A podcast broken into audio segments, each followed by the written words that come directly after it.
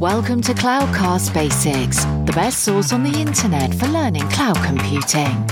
And now from the Cloudcast studios, here are your hosts, Aaron Delp and Brian Gracely. Hello and welcome to Cloudcast Basics, Season 1, Episode 3. This is your co host, Aaron Delp, and with me is Brian Gracely. Hey, everybody. And today we're going to talk about the networking portion of cloud. Um, Brian, uh, there's a bit of an alphabet soup uh, when it comes to talking about cloud. Lots and lots of networking terms because it's not just networking. So why don't you kick us off?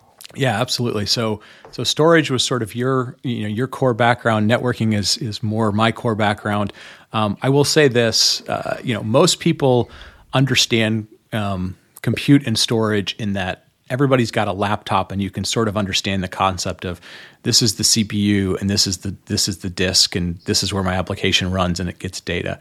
Networking is typically the thing that people are like I know that I connect to it and I'm mad when it doesn't work. And and part of the reason for that is there are a lot, a lot of moving pieces. So I, I don't want to overwhelm people, but I'm going to kind of walk through just just some of the concepts that exist in networking and and sort of some of the nuances as as how they apply to the cloud. So the first concept that you're going to have is I would like connectivity, right? Just like everybody wants to connect to the internet, the cloud provides a certain level of connectivity, and and there are aspects, um, you know, some some technical aspects that go with that. The next thing the cloud does is the cloud says, well, you have a certain number of, of assets that are yours for your company or your personal project, and we'd like to sort of logically group those together. And we're going to call those a virtual private cloud. And in some cases, they'll be called a, a virtual net or a VPC. But basically, they are here's your assets sort of securely grouped together um, so that, you know, nobody else can talk to them unless you want to allow them to be talked to. So that's the second concept. The third concept that cloud provides, and this is a service that's been around forever, is called DNS or Domain Name Service. This is the thing that when you type something in your browser like, you know, www.reddit.com, it translates it to the IP addresses of the servers and the storage that you have to get to. So DNS is kind of a core service, and the cloud provides that for your applications. The next thing the cloud does that was sort of unique um, is it not only provides load balancing, which means you know if you have one application that has to run on lots of servers, um, and you want the traffic to kind of go to all of them in some interesting fashion, it provides load balancing. The thing the cloud did that was really unique at a networking level was it said, let me create an idea of auto scaling. And auto scaling was this idea that sometimes you're going to need to uh, ramp up how much compute and storage capacity you have, mostly compute capacity, because you have load. Maybe it's a you know Black Friday event or you're having a sale or something happens. But then you'd also like to scale it back down to a small number because you don't need as much all the time. And so they created a concept of what they call auto scaling and auto scaling groups. That was a pretty unique concept in the in the public cloud. And then a few of the other things that they have that again are very unique. Um, they have a concept called a CDN or a content delivery network. So the best way to think about this is, uh, you know, almost everybody on the planet now has a, a, Netflix account or some sort of streaming account um, they don't you know everybody doesn't watch a movie being streamed from Los Angeles. They're going to you know see it. It's going to be streamed to them from some place that's somewhat local to them, so that the response time is fast.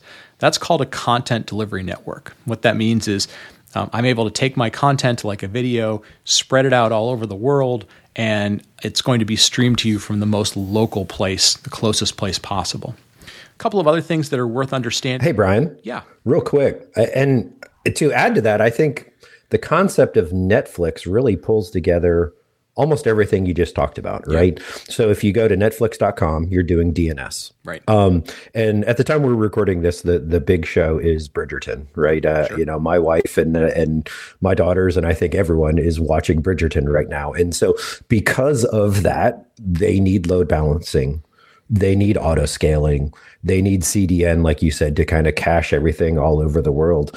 So, uh, you know, the Netflix and the ups and downs of Netflix is a very good example of exactly a lot of this networking in action and being able to deliver that to just about any device on the planet. Right. Right. Yeah, and and and the the important thing of this, and it goes to these same principles we talked about with compute and storage. You know, being able to to scale those things, being able to plan for all that stuff in advance, used to be really complicated. You had to outlay a whole lot of money up front.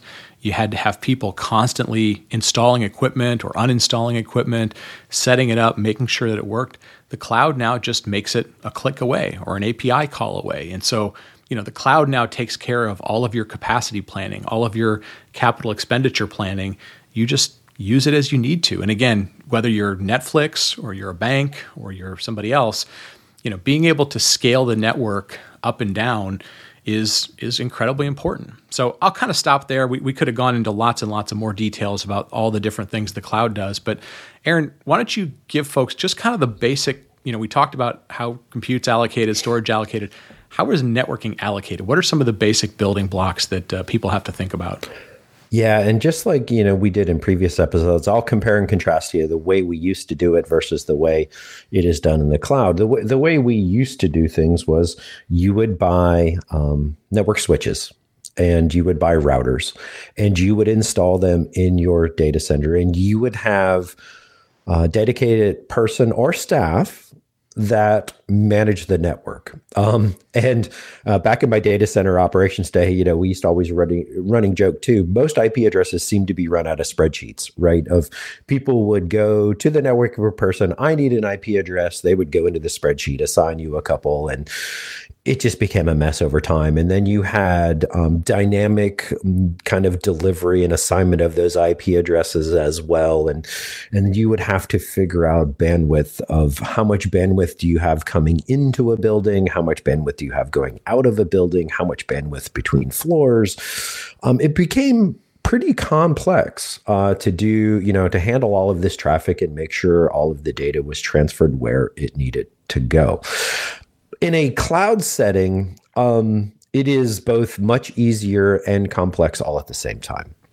Um, the reason why I say that is everything we just talked about transfers over. There's still IP addresses in the cloud, but you have the concept of private IP addresses, meaning they are only used in your group and not available to the world. And then you have public IP addresses. And so those are the ones if you want to stand up a web server as a, you know, very basic uh, for instance, the public IP address is is where everyone will go to see your web server. Now, there's lots of things to consider in all of that because you how much traffic is it going to be or if you're hosting I'll use the web server example again. If you're hosting something that is very simple, very static, not a lot of traffic going back and forth. If you're hosting videos or high definition or even 4K videos, lots and lots of traffic going back and forth. So there is a certain amount of planning and allocation that has to happen as well. And so, Brian, let's kind of jump from there into the responsibilities of all of this. You know, as we've talked about, there's a certain amount of responsibilities that are the provider and certain responsibilities that are the customer. Why don't you uh, tell everyone a little bit about that? Yeah, and before I jump into that, I, you know, sometimes you, you get that feeling like, boy, I bet people are listening to this and they may just be a, a little overwhelmed because they go, do I have to know all this stuff? Like, well, you know, I, I, I'm the application person, or maybe I'm just the security person. Like, do I have to know all this?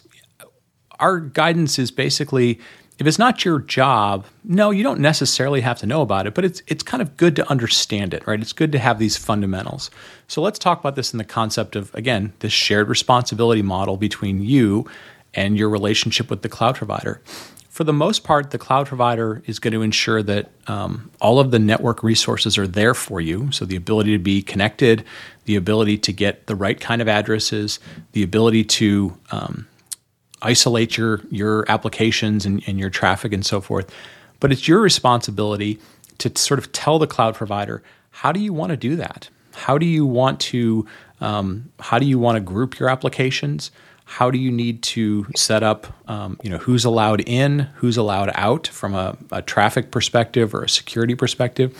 And so the way to think about it is they're really providing the infrastructure for you from a networking perspective and you're kind of providing the details. You're explaining to them what you want to happen. Um, you know and a great example of this is uh, you know when you have one of these private networks or you know private uh, environment you know, they provide these by default. They say, look, we've got a whole concept of how to lock these things down, but you need to tell me who gets a key, who's allowed in, who's not allowed in, maybe what, you know, what criteria they need to be using. Maybe it's only a certain application, maybe they're coming from a certain region of the world. So that's typically that. They're going to provide you a very highly available network. Uh, they're going to be able to provide you some options as to how fast the network should operate for your applications. But you really need to tell them, okay, what am I trying to do? What's what do I want the inputs to be? What do I want the outputs to be? How secure do I want it? How fast do I want it? How do I want it to grow up and down? And then they take care of those things for you. And again, to put this into context, you know, a lot of times this used to be things that would take weeks, weeks and weeks and weeks to be able to pass through the networking team, pass through the network review board and all these things. And again, because it's cloud computing, it's now, you know, a few clicks and a few API calls to make all this stuff work. Aaron, I, you know, we come back to these questions a lot like why are there so many variations on all this stuff? You know, why, why do I have to have, you know, different kind of networking, you know, private networking, public networking, load balancers, auto scaling? Like, is there a reason there's just so much networking stuff? There is, and and it goes to this concept that we introduced earlier, which is this is the third fundamental piece in a stack, right? Uh, compute storage, and networking. And you need to match them to each other. And it is, don't get me wrong, it's it's possible to create a mismatch. But what you want to do is if you're storing a lot of data and that data needs to be performant, well, you need high speed interconnects between everything to make sure you're not creating a bottleneck. Um, uh, once upon a time, I actually did uh, benchmark testing uh, at IBM. Um, and we had a very simple principle there is there's always a bottleneck in the system. And benchmark testing is nothing more than removing that bottleneck so that you have as high of a performance system as possible. And you want to make sure networking isn't your bottleneck. If you're uh, if you buy high performant compute and you buy high performance storage, you want to match it with high performant networking. And so the connectivity is extremely important. And you want to also make sure um, everything scales up and scales down properly as well. And then there's many different models to security as well. And and we're actually going to go into that in a future episode. But think of it as are we going to protect the perimeter of all of this? And we are going to assume, you know, the bad folks are on the outside and, and on the inside is, is okay. Are we going to design this model so that no one is trusted in what we call a zero trust model? There's many different variations to all of this. But as Brian mentioned earlier, I think this one maybe more so than the others it's super easy to get overwhelmed because of just the sheer amount of features and names and terminology to study in all of this. Um, but it, it's the idea of at the end of the day, what are the requirements for the business?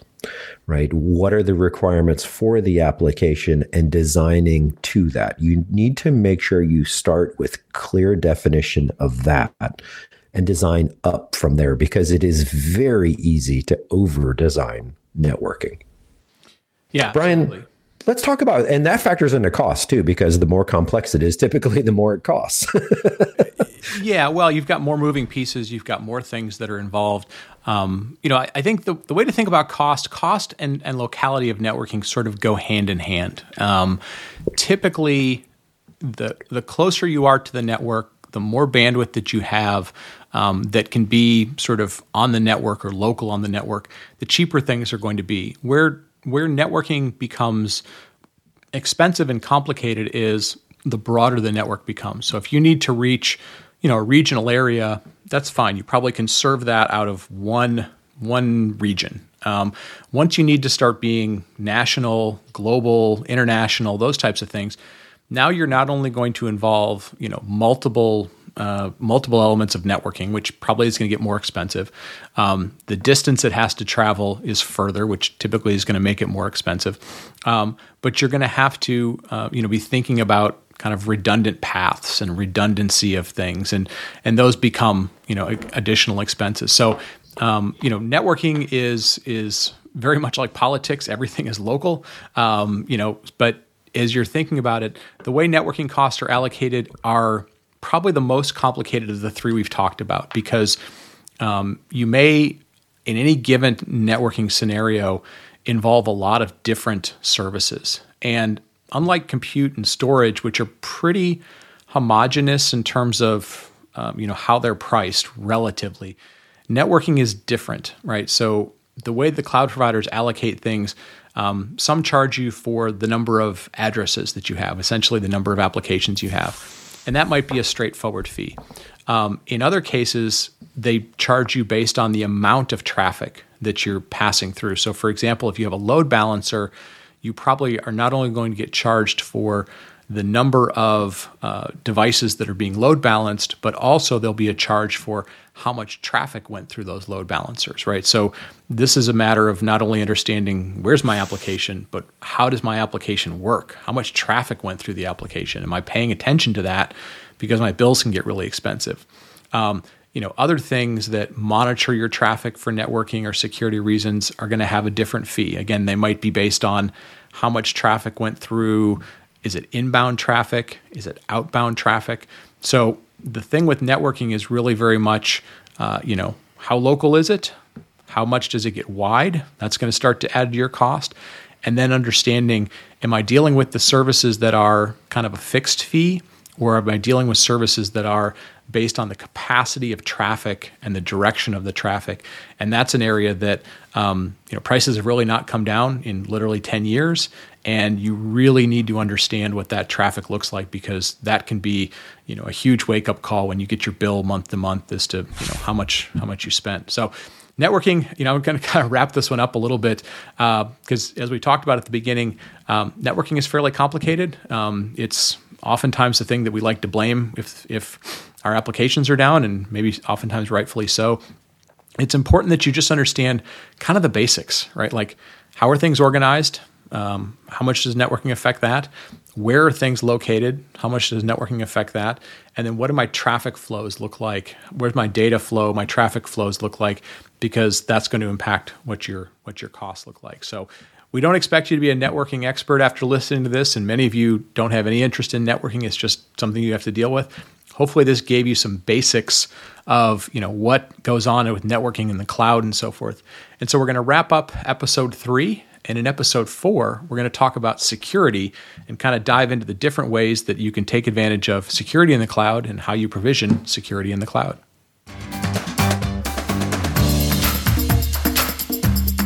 Thank you for listening to Cloudcast Basics. You can find all the show details at cloudcastbasics.net or in your favorite podcast player.